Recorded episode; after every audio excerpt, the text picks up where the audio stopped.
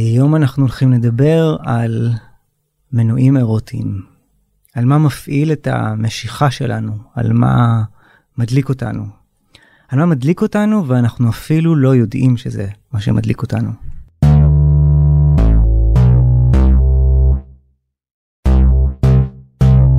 ברוכים וברוכות הבאות. אני נרקיס אלון והגעתם לפודקאסט משחקות באש. פודקאסט בשיתוף עיתון הארץ של גברים ונשים שמסכימים לשחק באש כדי לקדם את החברה בה אנחנו חיים בשלל נושאים נפיצים. שחר ברלוביץ' הוא מנחה לתקשורת אינטימית. ב-25 שנים האחרונות לומד ומלמד טנטרה, מלווה זוגות ומנחה סדנאות. בקריירה המקבילה שלו הוא במאי תוכניות טלוויזיה. הוא ביים תוכניות כמו שידורי המהפכה, המרוץ למיליון ומסודרים. השילוב בין שני העולמות האלה מעניק לשחר פרספקטיבה ייחודית בעולם של מנועים אירוטיים. בשיחתנו סקרנו תיאוריות שונות ושמענו עדויות של אנשים אמיתיים שמוכרות על ידי שחקנים. נתנו מענה לשאלות כמו למה אנחנו נמשכים לאנשים שאנחנו נמשכים אליהם, מה הופך חוויה מינית למוצלחת, איך מזהים את הצרכים הספציפיים שלנו בשביל שנוכל להישאר דלוקים במיטה, ואיך ניתן לתקשר את זה לפרטנר שלנו. נעבור לפתיח ונתחיל.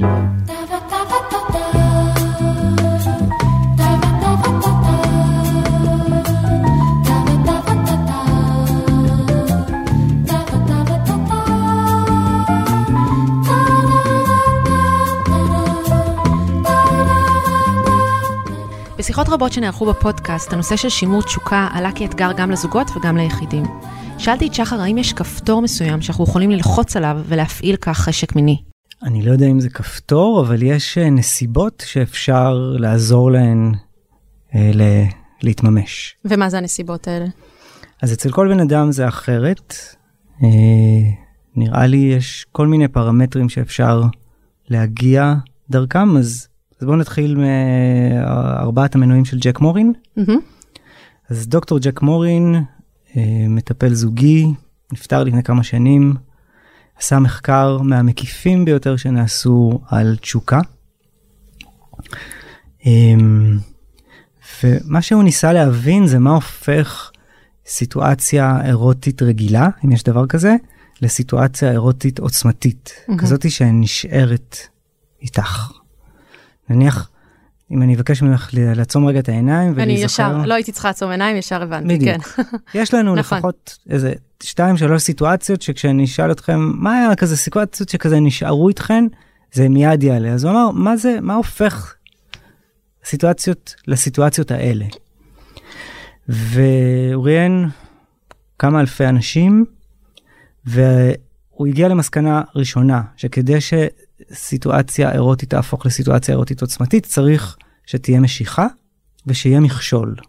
Mm, קצת כמו מהתחום השני שלי מתסריטאות כן. כאילו בשביל שתהיה מסע עלילה. הגיבור. כן, כן. יש לי גיבור יש לו רצון יש לו מעצור יש לנו עלילה רגע, אז לפני שאנחנו ממשיכים באמת בדבר הזה של המשיכה והמכשול, אני רוצה שנייה להתעכב על הדבר הזה שנקרא משיכה.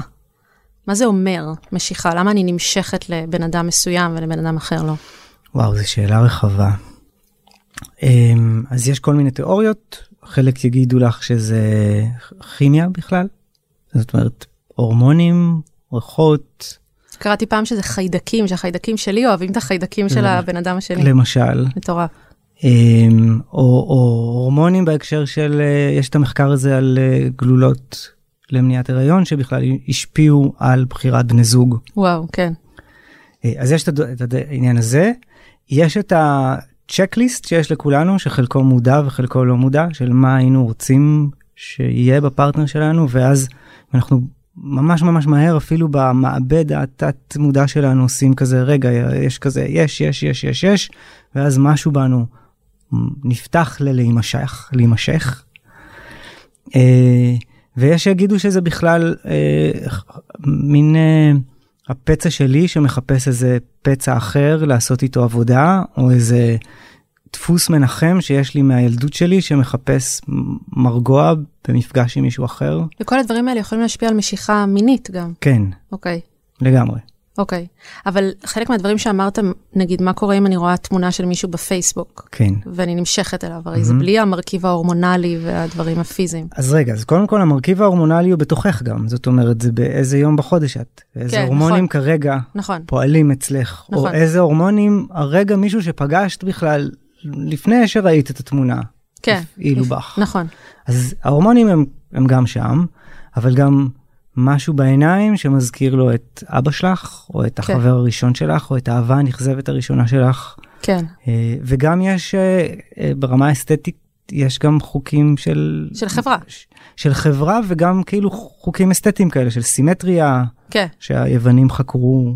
כן. כאילו יש גם כזה, זאת אומרת, מה ויזואלית עושה לנו את זה. נכון, למרות שיש הבדל בין מי ש... מישהו רוצה שנגיד יהיה הבן זוג שלי למישהו שאני יכולה להימשך אליו, יש לאנשים כל מיני משיכות גם שהן לאו דווקא ייצוגיות. נכון. אז, אמ, ודבר כזה יכול אה, לפי התיאוריה להשתנות גם. בוודאי. כן. עם השנים וגם בתוך מערכת יחסים. כן, שפתאום טעם משתנה ו... אני אקצין ואומר אפילו שבהקשר המשיכתי, אה, לפעמים דברים שהיו דוחים בעיניי, הפכו להיות הדברים שמושכים. איך זה יכול להיות? אני, אני אספר לך את התיאוריה שלי יש על זה, נניח אה, בתור נער נמשכתי לדברים מסוימים, והיה לי כזה מין סולם של מה מושך ומה דוחה, ופתאום הייתה לי חברה, והיו בה הרבה דברים שמושכים, אבל גם היה בה משהו שחשבתי שהוא דוחה. ואז עם הזמן, ככל שהכרתי אותה והתאהבנו, אז החוויית הדוחה הזה הפכה דווקא למשהו, דווקא הדבר המיוחד הזה שבא. כן. ואז אחרי שנפרדנו, אני עשוי לחפש את הדבר אצל הזה. אצל מישהי אחרת. כן, כן, שהיה במקור דוחה. הפסקת פרסומת קצרה וחזרנו. כל אחת זוכרת את הצעד הראשון שלה. נו, אתם יודעים על מה אני מדברת. בסך הכל הולך לי טוב בדייטים, אבל קשה לי להסביר לכם כמה אני תמיד מחכה לראות אם הבחור קודם כל מחבב אותי. אני אעשה שמיניות באוויר שזה יקרה עד שהוא סוף סוף ינשק אותי. אני לא יודעת מה השתנה בשנים האחרונות, אבל משהו השתנה. בדייט האחרון שלי, אני זוכרת שפשוט חשבתי fuck it, ונשקתי אותו. תכירו את במבל, אפליקציית היכרויות שבה הנשים עושות את הצעד הראשון. תורידו את במבל ותעשו את הצעד הראשון. במבל, הצעד הראשון הוא שלך. אוקיי, okay, אז אנחנו נחזור לג'ק מורן עכשיו, אחרי שנגענו במשיכה, mm-hmm. אז אמרנו שלבן אדם, בשביל חוויה מינית חזקה, עוררות מינית, או איזושהי נדלק, צריך משיכה וצריך מכשול.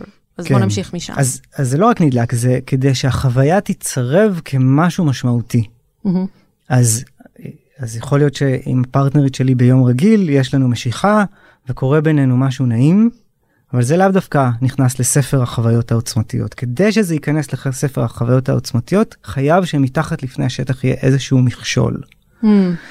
והוא ניסה להבין איזה סוגים של מכשולים בעצם יוצרים את הריגוש הזה. והוא הגיע לארבעה כזה ארכיטיפים, ארבעה אבות מזון של הדבר הזה. אז אני אמנה אותם ואני רק אגיד שהם כמו מין ענן של רעיון, זה לא, לא צריך לקחת אותם כפשוטם, והרבה מהם גם חופפים לאחרים ו- וכו', אז, אז נתחיל למנות אותם. אז הראשון הוא כמיהה וציפייה, longing and anticipation, שנכנס לשם אה, מערכות יחסים אה, long distance, נכנס לשם להתאהב באנשים שלא אוהבים אותי חזרה, teasing mm. נכנס לשם. הפרשנות שלי למנוע הזה זה הכמעט לקבל משהו אבל לא לקבל אותו. Mm-hmm. אני חייב לומר שזה המנוע שעובד עליי. כן, כתוב. ושיש בו גם משהו מאוד מתסכל, כי הרבה פעמים הציפייה היא יותר uh, מרגשת מלקבל את מה כן. שציפיתי. על התסכול שיכול להגיע מהמנוע הזה משתפת נופר, בת 37, רווקה מאז שהיא זוכרת את עצמה. הדבר שאני הכי מתביישת בו, לא יודעת למה אני מחייכת, אבל זה שאף פעם לא הייתה לי זוגיות. אף פעם לא קרה לי שגבר רצה אותי. אני מפחדת האמת שזה אולי לא יהיה לי גם. כאילו אולי אני מאלה שנידונו להיות בלי. אני יוצאת, אני יוצאת די הרבה לדייטים. זה מתפתח לפעמים לשלב של מיניות, אבל השלב הרציני זה לא, לא, לא מגיע. לפני חודש הכרתי מישהו ונוצר בינינו חיבור.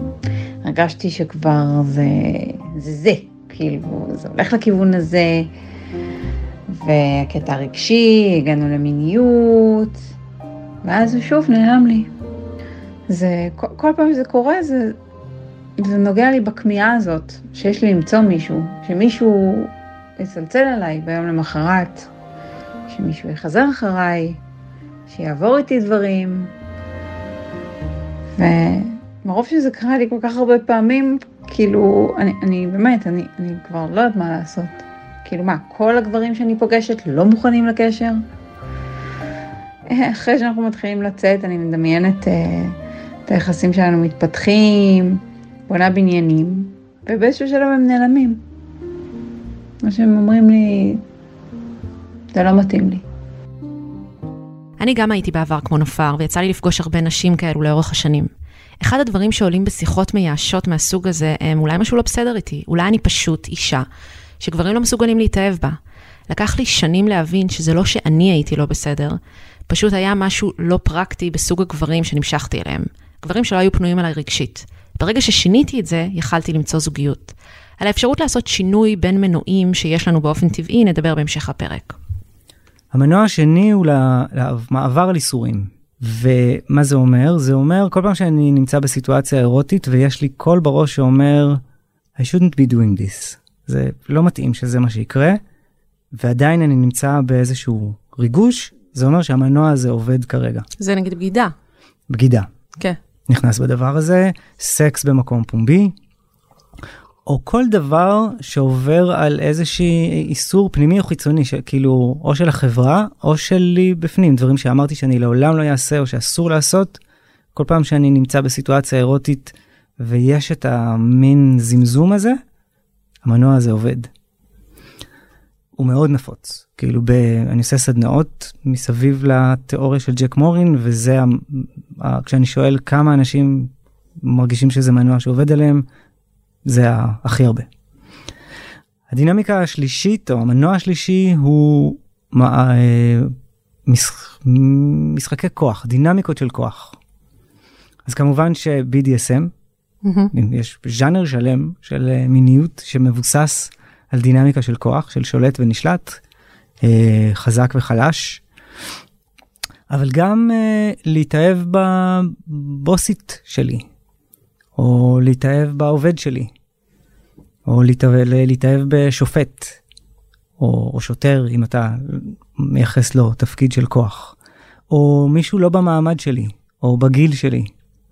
כל הפערים האלה יוצרים עבורנו משיכה שהיא ייחודית. דוגמה לזה חלק אמיר, בן 35, בימים שבהם ראיונות עבודה לא היו נעשים דרך הזום. יש לי איזה קטע כזה שאני תמיד נמשך למנהלות. זה מתחיל כבר בשלב של הרעיון עבודה, מוצא את עצמי באמצע הרעיון, מתקשה להתרכז מרוב שאני נמשך למראיינת שלי. בלי קשר לאיך שהיא נראית, טוב, לא טוב, זה משהו שנמצא במתח של הסיטואציה, של רעיון עבודה. זה פשוט עושה לי את זה, כל שאלה מרגישה לי כאילו היא עושה לי טיזים. היא בגדול לבושה פורמלית ואני צריך להרשים אותה, לפעמים בא לי לזרוק את הקבלה לעבודה ופשוט לנסות ללכת על זה אולין. זה מתבקש להניח שפנטזיות כאלו הגיעו אלינו דרך משחקי תפקידים בסרטי פורנו או תוכניות טלוויזיה. אבל שחר מצביע על מקור הרבה יותר קדום מכך. אה, לפני שאני אעבור לבא, אני יכול להגיד שאחת הפרשנויות שלי ללמה המנועים האלה עובדים עבורנו, לוקחת אותי ממש ממש לשנות הינקות של ממש השנים שלו עוד לפני שהייתה לנו שפה, שבה היינו חסרי אונים ותלויים בכוחות שהם גדולים מאיתנו. ומה שפעם היה עבורנו בלתי נסבל על סף אה, חוויית מצוקת uh, מוות, היום בתור... שייתנו לנו אוכל למשל, כן. כן, כן, הכמיהה וציפייה. אבא שלי הלך ואני לא יודע מתי הוא יחזור, כן. ואני צריך אותו. והחוויה הזאת היא ממש חוויה של חוסר אונים. וכמבוגרים אנחנו עושים סוג של סובלימציה, ולוקחים את חוויות החוסר אונים האלה, ובזה שאנחנו חווים אותם שוב בחוויה אירוטית, אנחנו בעצם עושים לעצמנו איזשהו תיקון. שזה מטורף, כי זה כל כך שונה מאיך שאנשים תופסים מיניות בכלל. כן. כאילו, אתה מדבר על זה כאיזשהו מכניזם אה, שהוא מדבר, שהוא מתייחס לכל הפסיכולוגיה שלנו, ולא למשהו שפשוט אה, אני רואה גבר ואני מרגישה ככה וככה. אני חושב שהמנועים האלה תופסים לא רק לגבי מיניות. כן. תופסים גם לגבי, דיברנו פה בצד על תיאוריית המשחקים, דיבר, כאילו זה, זה קשור גם במה, איך אני מתנהל בחיים, איך אני מאתגר את עצמי, כן. מה, מה מושך אותי להיכנס לסיטואציות חברתיות כן. וכולי. אבל במיניות יש בזה משהו נורא אינטימי, וגם בהקשר האינטימי, רובנו או לא ערים למנועים האלה, או אם אנחנו ערים להם, אנחנו מתביישים בהם. כן. אנחנו לרוב לא נסתובב בעולם ונגיד, אני אוהב אנשים שלא אוהבים אותי חזרה. כן. אני אוהב לעשות דברים שהחברה אוסרת על, על, עלינו לעשות. מנוע רביעי, מנוע רביעי הוא overcoming ambivalence, להתגבר על אמביוולנטיות. הוא, ה, הוא הכי טריקי מבין הארבעה, הוא כאילו פחות uh, ברור אינטואיטיבית. ובעצם מה שהוא מתאר זה איזה חוויה של uh, משיכה דחייה, יש לי איזה התלבטות לגבי משהו, אני גם נמשך אל משהו ואני גם נגעל ממנו, או, או יש לי חוויית דחייה ממנו, ואני בוחר להתגבר על הדחייה וללכת עליו. היה משהו שהיה לי איתו איזה... זה, הוא הזיז אותי באי נוחות ואפילו הרחיק אותי, ואז משהו בתוך הדבר הזה, בלהט הרגע, הוא הפך להיות איזה מושא נחשק. Uh, הקלאסי דוגמה של Overcoming Ambivalence זה קומדיות משנות ה-80, uh, הזוג הזה ששונאים אחד את השני אבל לא יכולים uh, שלא בסוף להתנשק, כן. פמיניסטית שמתאהבת בשוביניסט. כן. אה, וגם דברים שהם פיזית, דברים שמגעילים אותנו, שהופכים באיזשהו שלב ממש לפטי כן. שלנו. אבל אז גם, אוקיי, יש לנו את ארבע הקטגוריות האלה, mm-hmm. גם איך בן אדם מזהה על עצמו, וגם מה אפשר לעשות עם זה. כאילו, איך זה עוזר לי בחיים שלי ביום-יום כדי להכניס עוררות מינית או תשוקה או משיכה. אז קודם כל להכיר בזה, אה, עוזר לי להסביר למה דברים מסוימים עובדים עבורי ולמה דברים אחרים פחות. והדבר היותר אה, פרקטי, הוא בעצם שאצל רוב האנשים המנועים האלה עובדים מתחת לפני השטח, ואז כדי שתהיה להם חוויה מינית עוצמתית, הם צריכים שהכוכבים יסתדרו. שהם יהיו במקרה ברגע, הם לא מבינים למה זה קרה. אתה שואל אותם למה אלה שלושת החוויות הסופר עוצמתיות, אירוטית שהיו לכם? לא יודעים. אבל אז כשנכנסים לרזולוציה אפשר להתחיל להבין את זה. אז, אז לרוב אנחנו קצת חסרי אונים על הדבר הזה, זה פשוט קרה, פגשתי את הבן אדם הזה, היינו בסיטואציה הזאת, היה לי וואו, אחר כך זה לא קרה שוב. ברגע שאנחנו לוקחים על זה, we're, we're, when we're owning it, ברגע שאנחנו לוקחים על זה אחריות, אנחנו ערים לזה, אנחנו בעצם יכולים להתחיל לזמן את זה. לעצב את זה. כן, לבקש את זה. עוד משהו שעולה לי נניח לגבי המעבר על איסורים, זה שבעיניי, לפחות מהקליניקה, פורנו, יש לו איזה מעגל מעניין, כי להרבה אנשים יש אה, חוויה שזה אסור, יש שיפוט עצמי, וזה בדיוק הדבר שמושך אותם. כן, בלי הם, קשר לתוכן עצמו. כן, כן. הם, הם, יש להם ביקורת, יש להם שיפוט עצמי מוסרי על זה שהם צופים כן. בפורנו, וזה הדבר שבדיוק מתדלק להם כן. את המשיכה שלהם לזה. אבל אני רוצה להוסיף פה עוד רובד, כי בחוויה שלי, הקטגוריות האלה שאתה מדבר עליהן, הן נוגעות באיזשהו איזשהו ריגוש מיני, שאני מבינה על מה אתה מדבר ואני מכירה את זה, אבל זה ריגוש מיני מסוג מסוים. שהוא גם קשור קצת באמת לעולמות האלה, גם קשור באיזושהי צורה לעולמות האלה של, לא יודעת אם בדיוק פורנו, אבל משהו כזה שאתה רוצה להתרגש ואתה רוצה להגיע לאיזשהו פורקן. אבל יש גם עוררות מינית שהיא במימדים אחרים. למשל, אם אני מאוד, מת... אם הלב שלי נורא נפתח ואני מרגישה אהבה מאוד גדולה לבן זוג שלי, ואז אני יכולה להרגיש שהסיטואציה זורמת למקומות אחרים, וזה גם יצרב אצלי כמאוד עוצמתי. וזה לא בתוך אחת הקטגוריות האלה של משחקי התפקידים והפצעי ילדות. אני רוצה לאתגר את מה שאמרת. אוקיי. Okay. אה, אז השאלת איפה נכנס אה, אהבה ואינטימיות בתוך ארבעת המנועים האלה, זו שאלה שעולה, והם לא סותרים את זה. ואני אאתגר ואומר שכש... תגידי לי שאת זוכרת איזה סיטואציה ספציפית שהלב שלך נורא נפתח והיא נשארה כחוויה אירוטית עוצמתית, אם נשב ונפרק את זה, המנ... אחד המנועים האלה לפחות היה שם. איך? מה יכול להיות שם? אפילו הפחד לאבד אותו באיזשהו אופן. אפילו... שאיפה ה... הפחד לאבד אותו נכנס? באיזה מהם? תלו, תלוי מה הייתה הסיטואציה. כן. אם, אם, אם, אם היה ביניכם, אם הרגשת שהוא גדול ממך, אם הרגשת שהוא תכף הולך, mm. אם, uh, אם uh, היה לך בפנים איזו אמירה פנימית של אני לא אפתח את הלב שלי, אז יכול להיות שעברת על איזה איסור פנימי שעשית.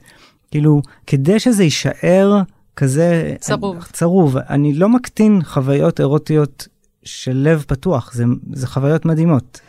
אבל כדי שזה יישאר הדבר הזה שנוגע בעוד נימים פנימיים שלנו, משהו במנועים האלה בדרך כלל נמצא. כן. וגם, אם אני מסתכל על רשימת השלושת האירועים האירוטיים המשמעותיים של חיי, ארבעת המנועים האלה היו.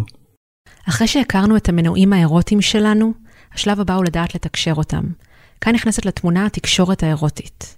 תקשורת אירוטית היא בעצם הדרך שלנו להמשיג את הצרכים שלנו והכמיהות שלנו וה, והתחושות הפנימיות שלנו שהן בדרך כלל אבסטרקטיות, ויש לי, ברגע שיש לנו שפה ל- להסביר אותם קודם כל לעצמנו, אז יש לנו גם שפה לדבר אותם עם האחר וגם לזהות אותה אצל האחר. Mm-hmm. ואז זה הופך ממפגש מיני שהוא כמו שני אנשים שמגששים כזה באפלה ומנסים להבין איזה חלקים שלהם מתאימים. זה הופך למצב שבו יש שני אנשים שיודעים מה החלקים שלהם ועושים איתם כבר מבנים יותר מורכבים במקום כזה רק לנסות להבין אינטואיטיבית מה קורה. למרות שזה יכול אה, להוביל ל over שליטה בסיטואציה, לא? במקום לתת לזה פשוט לקחת אותך. Hmm, זה, אני, אני מניח שכמו כל שפה, בשלב הראשון שכשאתה מפנים אותה, היא, היא באה עם איזה over שליטה, וברגע שהיא הופכת לחלק טבעי שלך, או חלק נינוח בך, אז, אז היא כבר יכולה לבוא בקלות. אבל בהתחלה כן, יש בה משהו שכלתני. אני חושב שמה ש, שחשוב בעיקר, זה שיהיה ערוץ פתוח. זאת אומרת, ש, שתהיה את האפשרות לדבר את מה שקורה בפנים. ולפעמים לא צריך את זה, ולפעמים כן. התיאוריה של ג'ק מורין היא רק פריזמה אחת שדרכה אפשר להסתכל על משיכה מינית. פריזמה נוספת היא ארבעת התדרים, אותה שחר פיתח. אני אומר, יש ארבעה סוגים של תדרים, הפראי, המתמזג, הקוטבי והרוחני.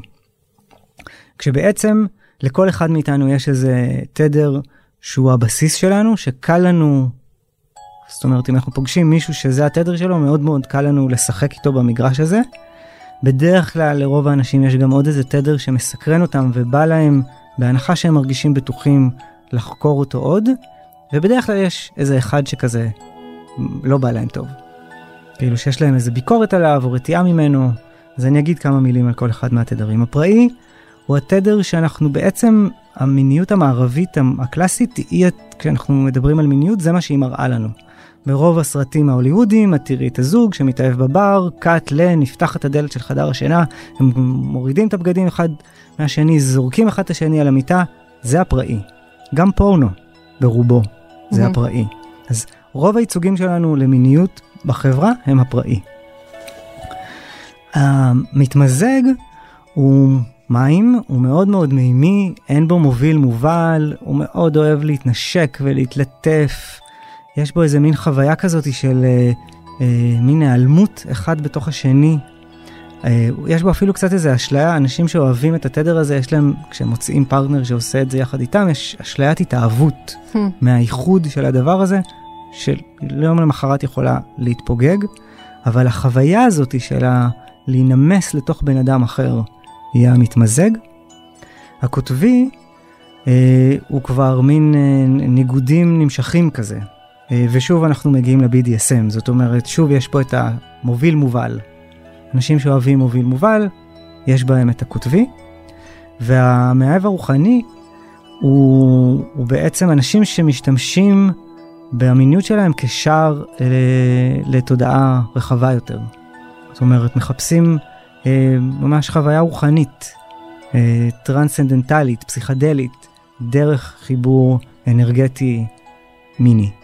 אז נניח אני בבסיס שלי אה, בפראי, כאילו בש, בשנים הראשונות של המיניות שלי הייתי בפראי, פראי שיאמם אותי די מהר אחרי כמה שנים, ואז אה, בבסיס שלי אני במתמזג, זאת אומרת כשאני מחפש פרטנרית, אני מחפש קודם כל את הדבר הזה, ותמיד השאיפה היא לרוחני.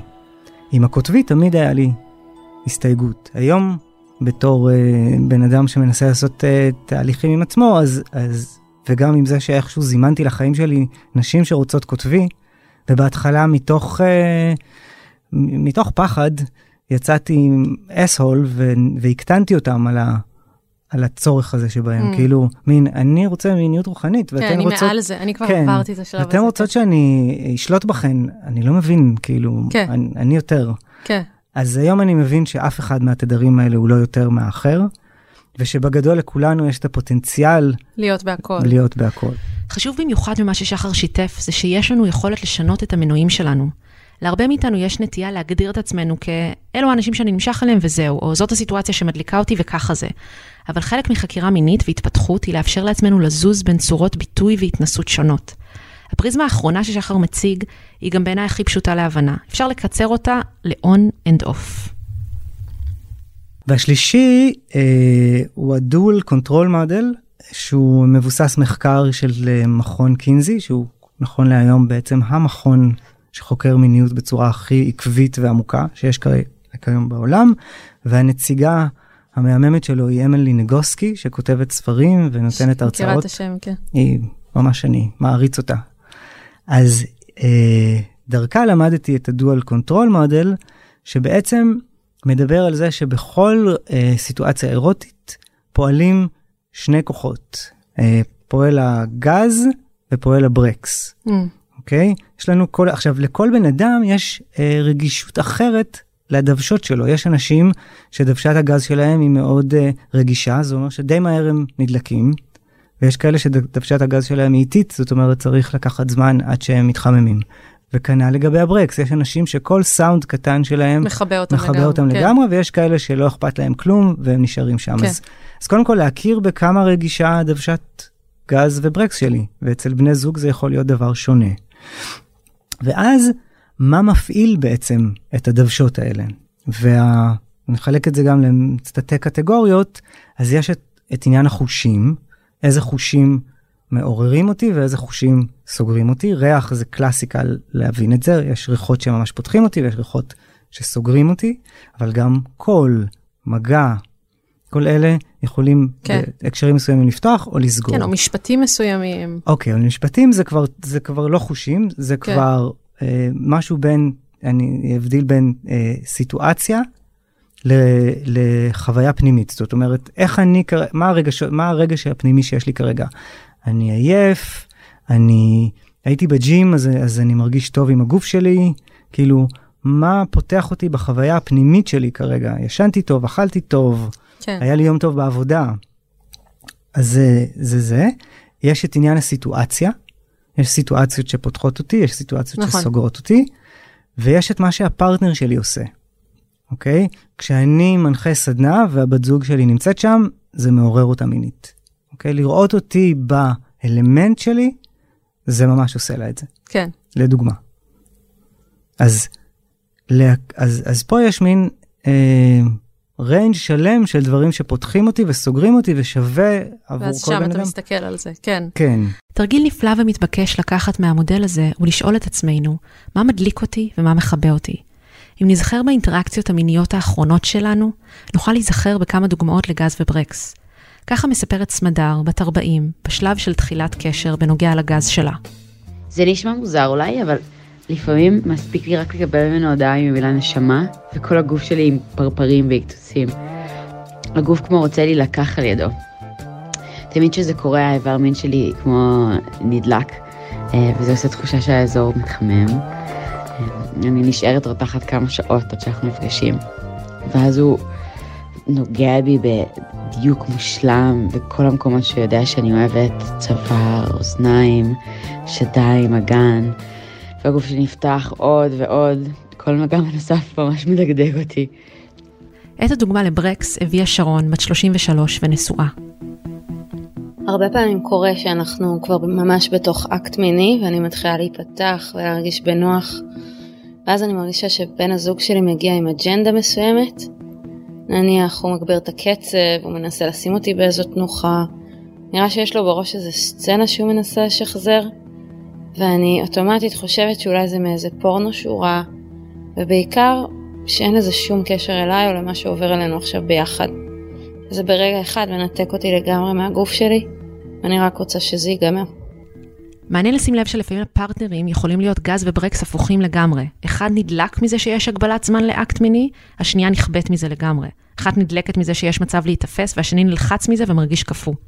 ברגע שיש לנו שפה לקרוא לדברים האלה בשם, ולהבין שאין נכון לא נכון, כל אחד והמצב שהוא נמצא בו, אנחנו יכולים לשפר את האינטראקציה המינית שלנו. אחרי ששמנו הרבה דגש על התקשורת מול פרטנרים בפרק, שאלתי את שחר מה ההכוונה שלו לאנשים שאין להם כרגע בני זוג. אז ככה, אני חושב שהמסע, מסע הגילוי האירוטי הוא בכל מקרה מסע אינדיבידואלי. זאת אומרת זה נחמד שיש לך פרטנר לתרגל עליו או ומישהו לעשות איתו פינג פונג או לקבל מראה דרכו אבל המסע של הגילוי הזה הוא בכל מקרה אישי.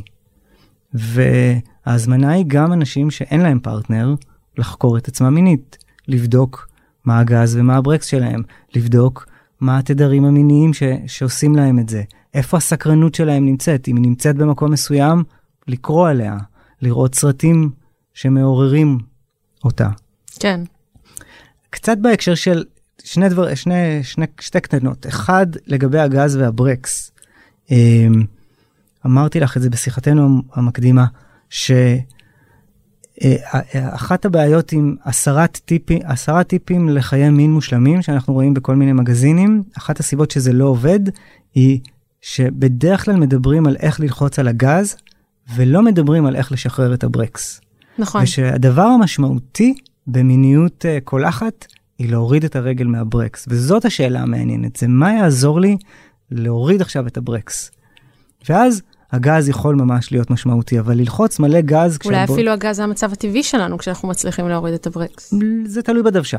כן. של הבן אדם. כן. אבל ללחוץ על הגז כשהבן אדם השני בברקס, זה מתכון לצרות. אני חושב שאנשים מכירים קצת יותר את עצמם, האני נהיה יותר במרכז, וחשוב לנו שתהיה לנו חוויה חיובית, ופשוט פחות חוויות של ריצוי ואילוץ כן. קורות, ולכן זה סטטיסטית נראה שאנשים עושים פחות סקס. כן. אבל בפועל פשוט אנשים לומדים יותר לדייק לעצמם, ואולי לא מוכנים לקבל סקס מאפן.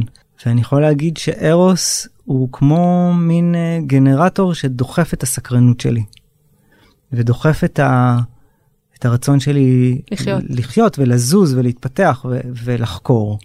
ואת יודעת מה, אני, אני אלך אפילו, אני אלך צעד אחד אחורה ואני אגיד שהכוח המניע שלי הוא סקרנות, וארוס הוא אחד מהאפיקים של הסקרנות. אז כאילו יכול להיות שאם לא היה לי ארוס, יכולתי לחיות עם סקרנות במקומות אחרים, אבל הסקרנות שלי היא איזה מין רצון להתרחב, לצאת מה, מה, מגבולות הנוחות שלי, וארוס הוא אחד מהמקומות האלה שאני גדל בהם.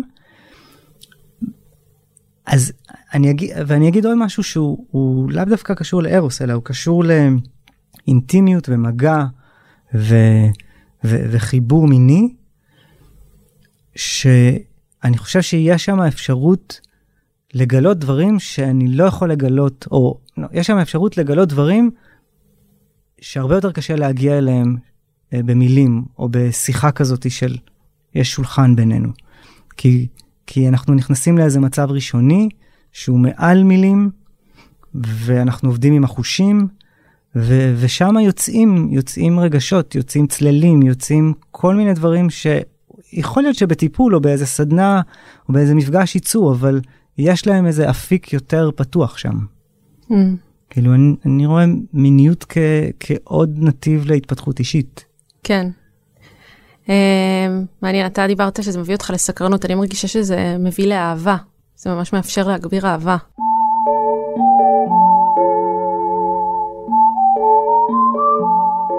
אנחנו צריכים לזכור שאנחנו משתנים, המשיכה שלנו משתנה, העדפות שלנו משתנות, והמיניות נמצאת שם כדי שנחקור אותה ונתפתח דרכה. תודה שהייתם איתנו. אתם מוזמנים להצטרף לקבוצת הפייסבוק שלנו, משחקות באש. משאב שקיים ברשת שם גברים ונשים משתפים באומץ על ההתנהגות המינית שלהם. ערכו את הפרק מאיה בניסן ואמיר פקטור, עיתון הארץ שותף להפצת הפודקאסט. ניפגש בפרק הבא ונמשיך לנהל את הדיון על יחסים בין גברים ונשים והתנהגות מינית.